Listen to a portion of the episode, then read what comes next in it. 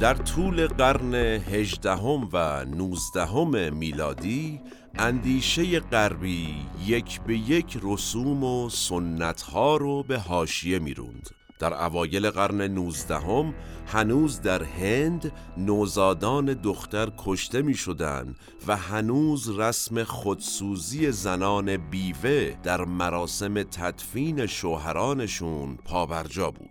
در چنین شرایطی و در سال 1829 راجا رام موهان روی، محترمترین متفکر هندی عصر خودش، به مسیحیت گروید. تغییر دینی که در آداب و رسوم هند اون زمان کسی فکرش هم نمیتونست بکنه. حالا چرا و چطور این اتفاق افتاد؟ روی متولد 1774 بود. بیشتر عمرشو در بنگال تحت حاکمیت بریتانیای کبیر زندگی کرد، به جز دورانی که در دانشگاه‌های انگلیس مشغول مطالعه و پژوهش بود و همون دوران شد شروع تغییرات این آدم. روی تا قبل از این تغییر بزرگ استاد ادبیات فارسی بود، اما اندیشه‌های لیبرالیستی غرب و توسعه قدرت غرب در گوشه و کنار جهان اونو مجذوب کرد و راهی شد برای گریز از سنت‌ها و خرافات ناپسند هندی. شاید بشه گفت روی یکی از اولین اندیشمندان فمینیست آسیا بود، چرا که اساس استدلالش بر پایه آزادی زنان بود. البته روی نمیخواست هند رو به نمونه شرقی غرب بدل کنه. در واقع دنبال این بود که به گذشته پرشکوه این مملکت برگرده، فرهنگ رو اصلاح کنه. وقتی تصمیم روی به گوش اسقف اعظم کلکته رسید، مشتاقانه اسقف اعظم این تغییر ظاهری رو بهش تبریک گفت، ولی ایشون با زیرکی جواب داد: سرورم، به شما اطمینان میدهم هرگز خرافه رو رها نمی کنم تا به یک خرافه دیگه رو بیارم. آقای روی از مسیحیت به دنبال روشنگری بود، پدیده‌ای که تونست اندیشه رو نه تنها در غرب بلکه در جهان تغییر بده. این البته فقط نیمه پر لیوان غرب در قرون 18 و 19 میلادی بود. غرب در عصر روشنگری نیمه دیگه‌ای هم داشت، یک نیمه تاریک، نیمه‌ای که شاید بشه قصه برده‌داری رو به عنوان ویترین هولناک اون تعریف کرد.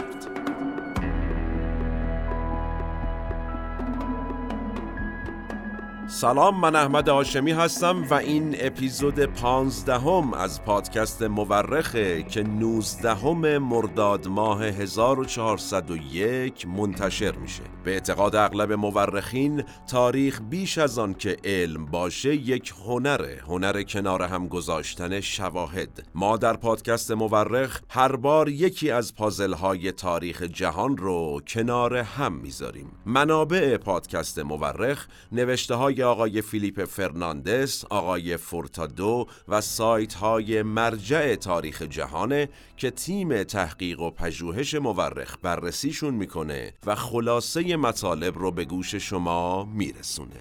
نوش گوش هاتون.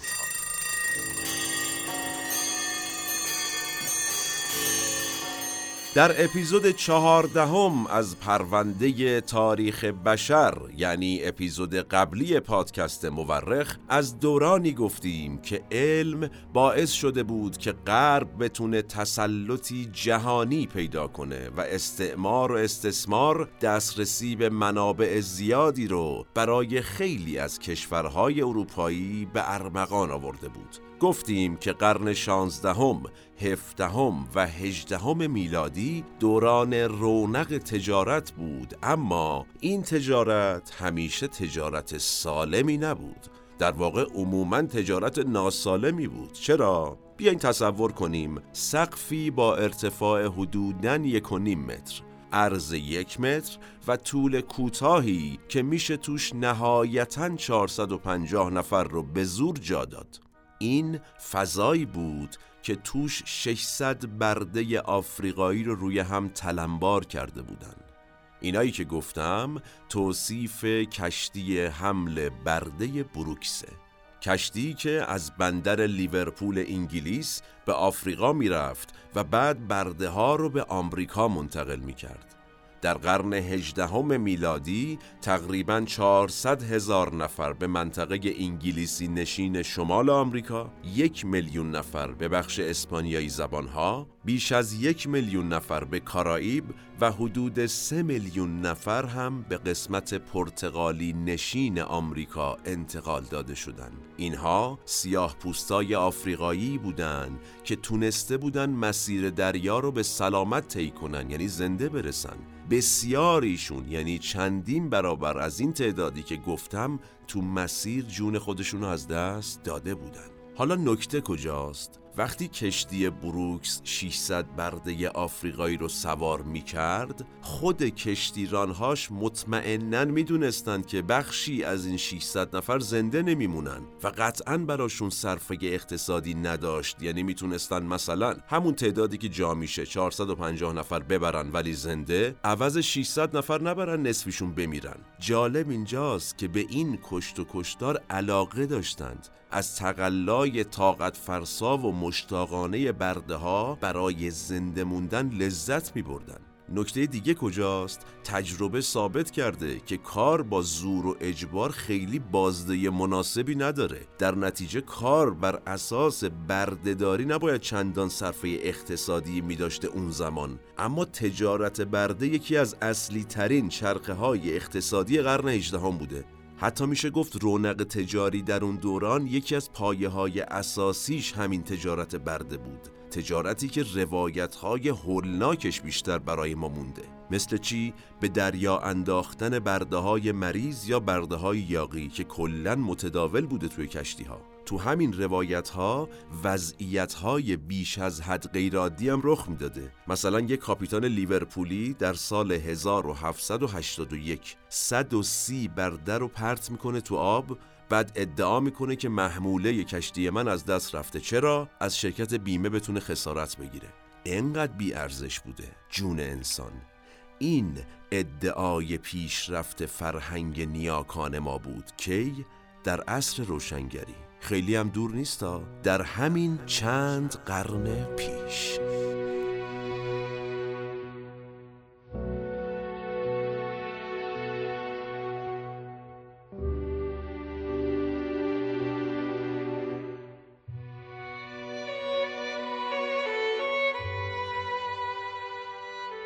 اقتصاد برده‌داری هزینه ساخت و ساز آمریکا رو تأمین کرد. آمریکایی که یه قسمتش بریتانیایی بود، یه بخشش اسپانیایی بود، یه بخش دیگه‌ش هم پرتغالی نشین. اما جوامعی که داشت کم کم سر و شکل می گرفت، نه بخشی از این سه امپریالیسم بزرگ، بلکه جوامعی جدید بود با ویژگی‌های جدید. مثلا یکی از نمونه‌هاش آمریکایی که در جنگ داخلی 1775 تا 1783 میلادی از بریتانیا جدا شد و استقلال پیدا کرد. انقلاب معروف آمریکا. در آستانه این انقلاب استقلال طلبانه جمعیت آمریکا چقدر بود؟ 2.5 میلیون نفر. حالا دیگه آمریکا تعداد جمعیتش زیاد شده بود، خودش میتونست برای خودش تصمیم بگیره از اون استثمار و استعمار در واقع در بیاد. جالب اینجاست که یک قرن پیش از این تاریخ، انقلابی که به انقلاب شکوهمند مشهور شده بود در خود انگلیس به وجود اومد. با چه خواسته‌هایی؟ خواسته‌های مشروطه طلبی و در واقع دموکراسی خواهانه. چه سالی؟ 1688. اون انقلاب پیروز شده بود. حالا و بعد از یک قرن انقلاب آمریکا هم خواسته‌های مشابهی داشت. از اون جالب‌تر چیه؟ بیشتر سیاه‌پوستان و بومیان آمریکا حامی ادامه حکومت بریتانیا بودند. از اون طرف 80% سفیدپوستای ساکن در آمریکا که اغلب از خود بریتانیا اومده بودند دنبال استقلال بودند. شاید به نظر بیاد که بومیان و سیاهان آمریکا دچار سندروم استکهلم شده بودند. حتما دربارش بخونید، سندرومی که در اون گروگان شیفته گروگانگیرش میشه، طرفدار گروگانگیرش میشه. اما اون بندگان خدا میدونستند که در صورت پیروزی انقلاب اوضاع براشون بهتر نمیشه، هیچ، بدتر هم خواهد شد. چرا؟ مثال اندیشمند محبوب آمریکایی های انقلابی اون زمان، یکی از فیلسوف های حامی انقلاب در انگلیس بود. کی بود؟ آقای جان لاک. حالا کی بوده ایشون؟ از پدران اندیشه لیبرال غرب بوده و حامی حقوق طبیعی و تساهل مذهبی و حق مالکیت. چی کار کرده حالا؟ خیلی کار خاصی نکرده ها. ارزش‌های قشنگی رو که لاک بهتر از هر اندیشمند قبل از خودش تشریح کرد برای ملت، باعث شد که یه ملت معمولی تبدیل بشن به یک ملت انقلابی. به همین سادگی. اما این آقای لاک، حقوقی که ازش صحبت کردیم برای سیاه پوستا و کاتولیک ها و بومیان آمریکا قائل نبود، بی خود نبود. همین سه دسته مخالف بودن با انقلاب و استقلال آمریکا. اما نتیجه چی شد؟ تو همین روزها و گیرودار فرانسوی‌ها تصمیم گرفتن با اسپانیایی‌ها و پرتغالی‌ها متحد بشن، به بریتانیای حاکم بر آمریکا حمله نظامی کنن و اینطوری اونها رو تضعیف کنن. و نتیجه چی بود؟ انقلاب استقلال طلبانه در آمریکا پیروز شد و زور یکی از قدرت‌های حاضر در این قاره تازه کشف شده کم شد. و البته این اول داستان بود.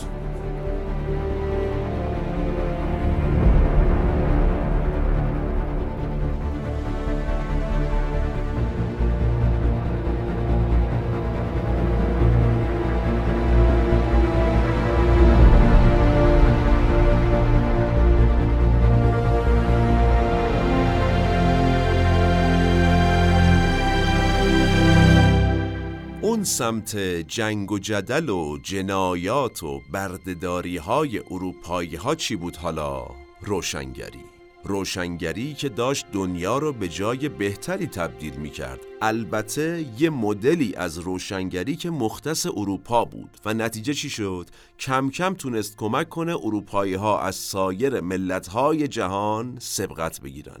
اما تا اون زمانی که داریم درباره‌اش صحبت می‌کنیم، توسعه نه تنها مختص به اروپایی‌ها نبود، بلکه اروپایی‌ها هنوز خیلی عقب بودن. از کجا؟ مثلا از عثمانی و ایران. در عثمانی و ایران علم خیلی بیشتر در حال ارتقا بود. مثالش وقتی ترک‌ها یعنی عثمانی‌ها مایکوبی رو برای مقابله با بیماری آبله کشف کردن، اروپا به التماس افتاد. اگر به آثار هنری اون عصر نگاه کنیم، می‌بینیم که موزارت، آهنگساز بزرگ اتریشی، در سال 1782 قطعه ربایش از حرم رو برای یکی از مهمترین اپراهای تاریخ می‌نویسه که در اون ترک‌ها رو هیله‌گرتر از اروپایی‌ها نشون میده. اروپایی‌ها بهترن، ترک‌ها بدترن. یعنی زمانی که یک قدرت نمیتونه غلبه پیدا بکنه ولی شروع میکنه فرهنگ سازی کردن. یادتون باشه در رابطه با هخامنشی ها این اتفاق افتاد که اروپایی ها اون زمان شروع کردن در فرهنگ هی به مردمانشون القا میکردن که هخامنشیان بدن، مردمان ایران بدن و ما خوبیم و ما قدرتمندیم. خب بریم یه مقدار اونورتر. روشنگری، توسعه و پیشرفت در چین رو ببینیم چه خبر بود.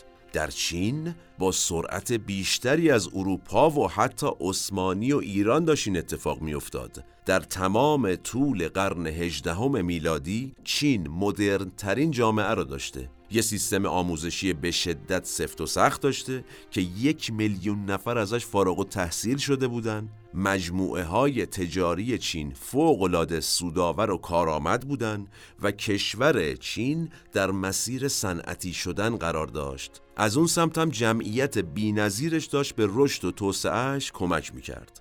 با این حال یه پیشبینی جالب انجام شد.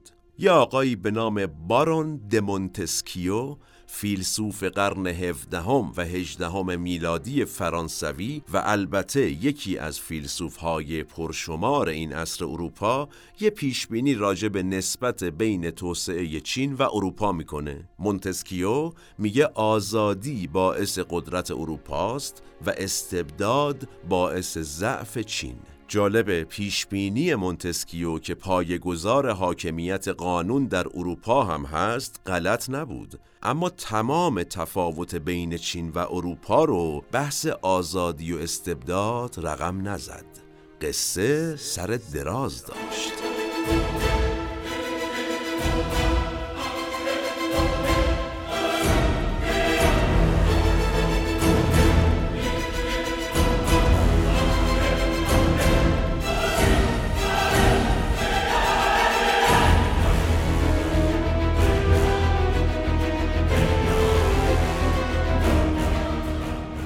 قبل از اینکه بریم سراغ سرنوشت جدال بین چین و اروپا، باید بریم سراغ یکی دیگه از انقلاب‌های تأثیرگذار تاریخ بشر. انقلابی که بعد از انقلاب شکوهمند انگلیس و بعدم انقلاب آمریکا در دفتر تاریخ بشر نوشته شد. نمادش چیه؟ نمادش یکی از خشنترین ابزارهای ساخت بشر یعنی گیوتین بود و اگرچه قرار بود در راستای روشنگری باشه، ولی نتیجه ابتداییش خشونت عریان و توحش بیش از حد بود. از کجا به وجود اومد؟ شرکت در جنگ انقلاب آمریکا در سال 1783 باعث شده بود هزینه‌های بسیار زیادی به دولت فرانسه تحمیل بشه. حکومت فرانسه هم چیکار کرده بود؟ برای جبران این هزینه‌ها مالیات‌ها رو سنگین کرده بود. بنابراین لویی 16ام پادشاه فرانسه در شرایط خوبی قرار نداشت. یه اشتباهی هم کرد. جامعه به شدت ضد مذهب شده بود. از اون طرف پادشاه یعنی لویی 16ام کماکان از کلیسا حمایت میکرد. نتیجه پادشاه ضعیف شد و جنبش انقلابی قوی و قوی‌تر میشد.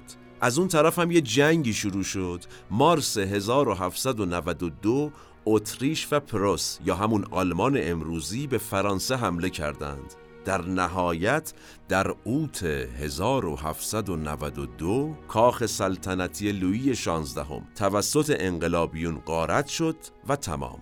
گارد پادشاه قتل عام شدند، خانواده سلطنتی در 1793 اعدام شدند، اشراف، کشیشان و مقامات حکومتی با خشونت تمام سلاخی شدند و سر هر کسی که محکمه‌های مردمی خودخوانده یعنی انقلابی طور فکر می‌کرد که ممکنه طرف ضد انقلاب باشه میرفت زیر گیوتین.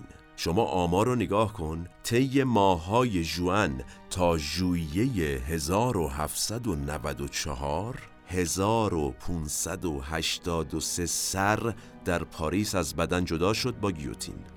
آشنا نیست؟ بگذاریم. ده‌ها هزار روستایی و کارگر در ایالت‌های مختلف کشته شدند. ماکسیمیلیان روبسپیر که رهبر انقلابیون بود و قدرت رو به دست گرفته بود، انقدر خشونت کرد و آدم کشت که متحدای سیاسیش هم از آدم کشیای این بنده خدا وحشت کردن. محاکمه نکرده خودشو گذاشتن زیر گیوتین.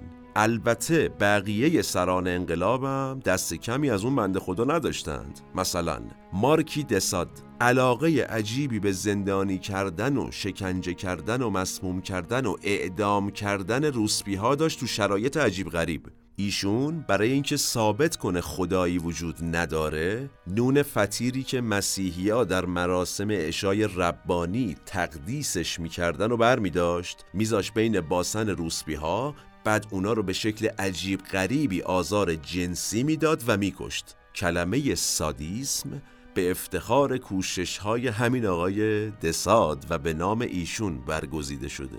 جالبه بدونیم سادیسم از کجا اومد.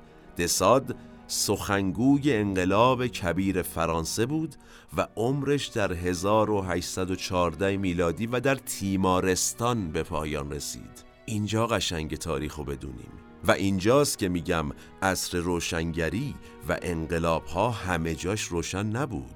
قسمت تاریک هم داشت، اما قضاوتش با شماست. در نهایت وقتی نتیجه یک انقلاب میشه هرج و مرج، مردم به یک دیکتاتور قدرتمند رو میارن. اینو تاریخ میگه ها. به سرنوشت انقلاب مشروطه خودمون به طور مثال توجه بکنیم، نتیجه به انحراف رفتن اون انقلاب هم شد این که مردم از به قدرت رسیدن یه دیکتاتور قدرتمند به اسم رضاخان استقبال کردند. رضاخان کی بود؟ بهترین فرمانده نیروهای نظامی ایران بود دیگه اون زمان. گرچه البته اون خودش بحث مفصلیه، خوبی‌ها و بدی‌هایی داشت و الان جزء مطالب ما نیست، اما مثالی بود که بگم در فرانسه هم دقیقاً همین اتفاق افتاد.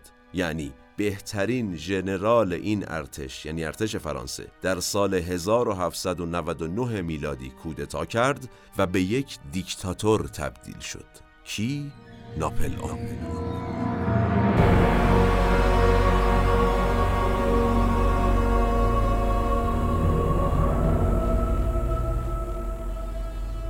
آقای ناپلئون بوناپارت وقتی قدرت گرفت خودش رو اولین کنسول فرانسه نامید. یعنی چی؟ یعنی رئیس دولت. ولی وقتی پیروزی‌های بیشتری کسب کرد و باد کرد به خودش لقب امپراتور داد. ناپلئون اسپانیا، پرتغال، ایتالیا، بلژیک، هلند، سوئیس و بیشتر بخش‌های آلمان و لهستان و یه بخشایی از اتریش و کرواسی رو تصاحب کرد و از اون سمت انقلابش رو هم به ایرلند و روسیه و مصر و سوریه صادر کرد. کارهای بزرگی کرد و نکته مهمترش کجاست؟ جنگ‌های ناپلئون خیلی به جنگ‌هایی که در قرن بعد از خودش رخ داد و جنگ جهانی نام گرفت شبیه بود. چرا؟ یه جورایی همه‌گیر شد. وقتی ناپلئون تو اروپا مشغول جنگ بود، حالا یا جوزدگی بود یا واقعاً انگلیس فرصت رو غنیمت شمرد و دوباره به آمریکا حمله کرد و کاخ سفید و آتش زد و آرژانتین رو اشغال کرد. ناپلئون قوانین به اسم خودش رو در سرتاسر اروپا حاکم کرد. قوانینی که هنوز هم پایه اصلی قانون اساسی در خیلی از کشورهای اروپایی و آمریکای لاتین و آفریقاییه. در نهایت ناپلئون در سال 1815 به روسیه حمله کرد و در جنگی به اسم واترلو که احتمالاً شنیدید اسمشو، گرفتار سرما شد و شکست خورد. با شکست ناپلئون حالا قشنگ میشه. سرخوردگی عجیب غریبی سرتاسر اروپا رو گرفت. یعنی این سرخوردگی قبلا هم بود، حالا بیشتر به چشم می اومد. اروپا از انقلابی سرخورده بود که شعارش آزادی، برابری و برادری بود روز اول، ولی حالا گندش در اومده بود. نه آزادی بود، نه برابری بود و نه برادری. عصر روشنگری در اروپا اینجوری به پایان رسید و چه اتفاقی افتاد؟ اروپایی های سرخورده از علوم انسانی رو آوردن به علوم مهندسی و از میانه قرن 19 حرکت کردن به سمت صنعتی شدن. اتفاقی که زغال سنگ و بخار و الکتریسیته در محورش قرار گرفت و نقطه عطف جدید بشر شد. نقطه عطفی به نام انقلاب صنعتی.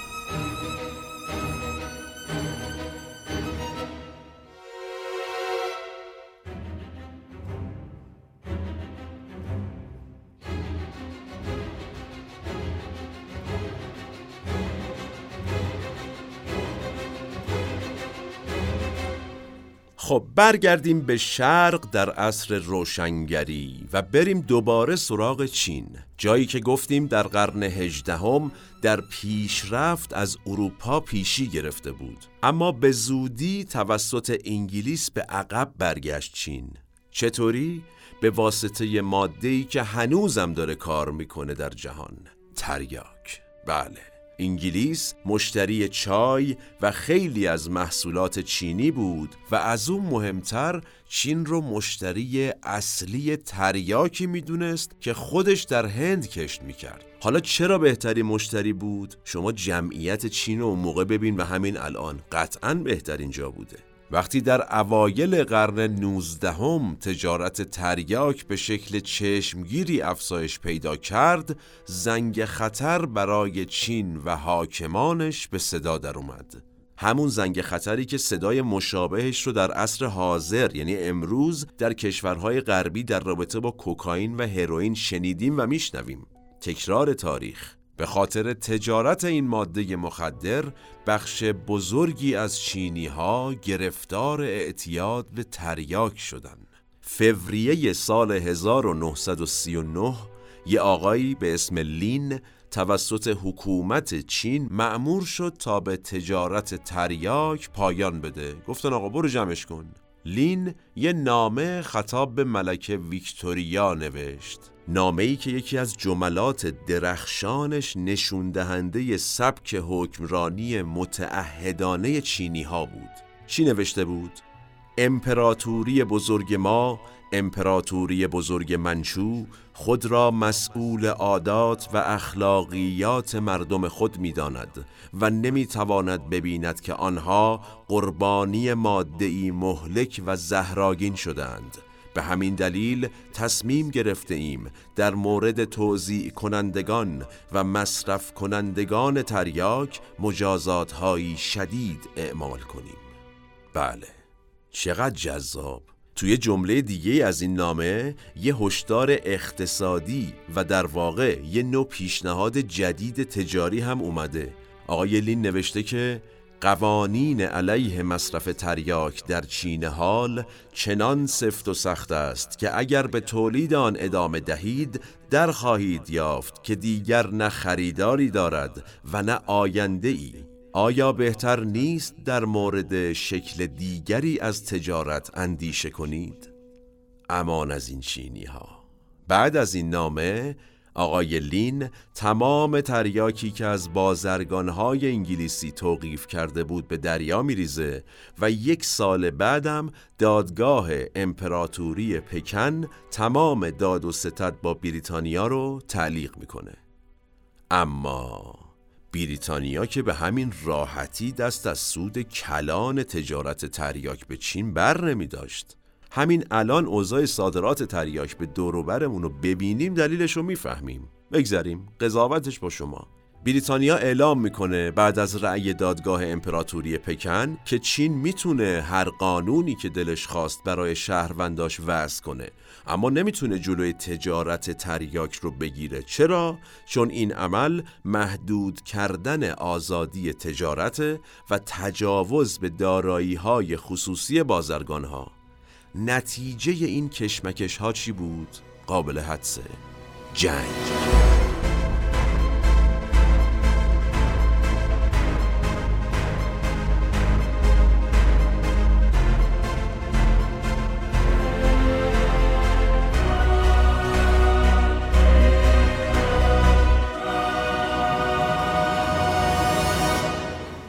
یه نقاشی از ژانویه 1841 میلادی کشتی زره‌پوش بریتانیایی ها رو نشون میده که داره قایق‌های جنگی چین رو در بندر گوانجو تیکه پاره میکنه.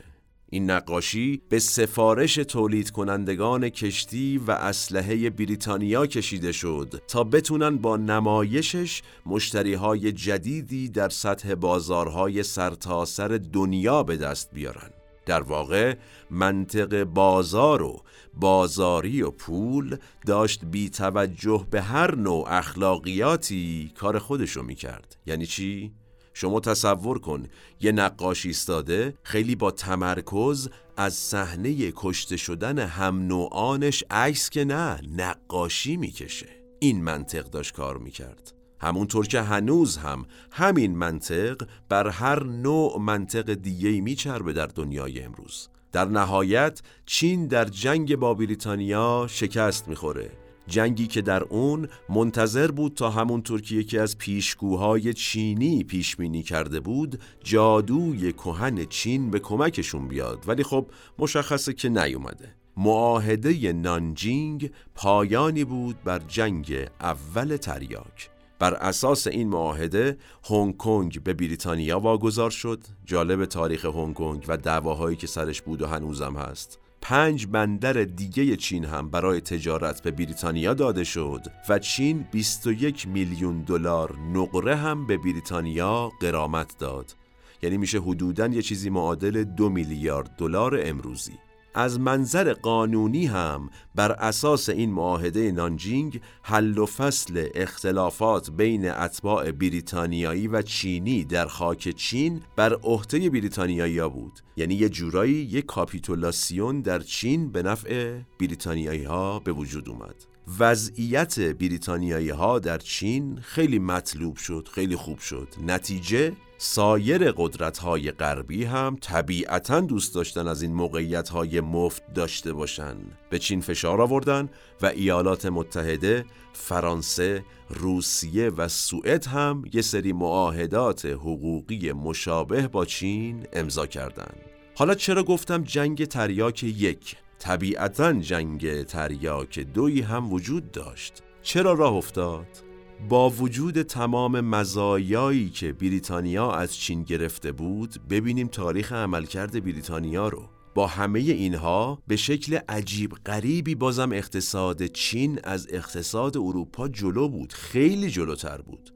تا پایان دهه 1850 میلادی چای در غرب از تریاک در چین هم محبوبتر بود، بازار بزرگتری داشت.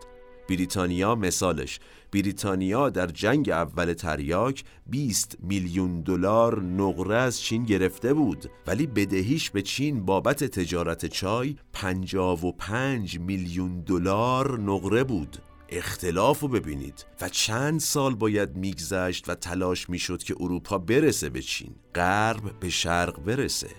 این بود که باز هم بریتانیا به همراهی فرانسه حمله کردن به چین.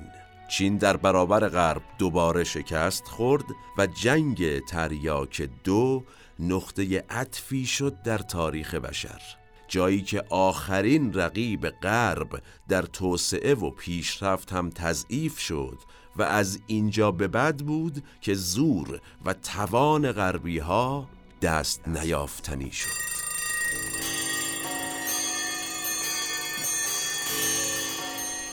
بین عصر روشنگری که به خرد و اندیشه انسان توجه داشت تا عصر صنعت و استثمار که به ترقی مادی و اقتصادی انسان معطوف بود، یک دریا خون قرار داشت. خون انسان‌هایی که قربانی دوران گذار جهانی شدند. انسان مدرن اما به همین راحتی‌ها سیراب نمی‌شد و باز هم خون می‌خواست. پس در تمام طول قرن 20 بیش از هر عصر دیگه‌ای خون ریخت انسان. ما در این اپیزود از پادکست مورخ، یعنی اپیزود 15 از پرونده تاریخ بشر، از ادامه روایت عصر روشنگری شروع کردیم و تا جهان پس از صنعتی شدن ادامه دادیم. قصد داریم در اپیزود بعدی بریم سراغ روایت بشر در شروع قرن 20 و از خونریزی ها و دگرگونی ها در سازوکار حکومترانی بگیم و در نهایت برسیم به اولین شلیکی که آتش جنگ جهانی اول رو روشن کرد. من احمد هاشمی هستم و تنها نیستم.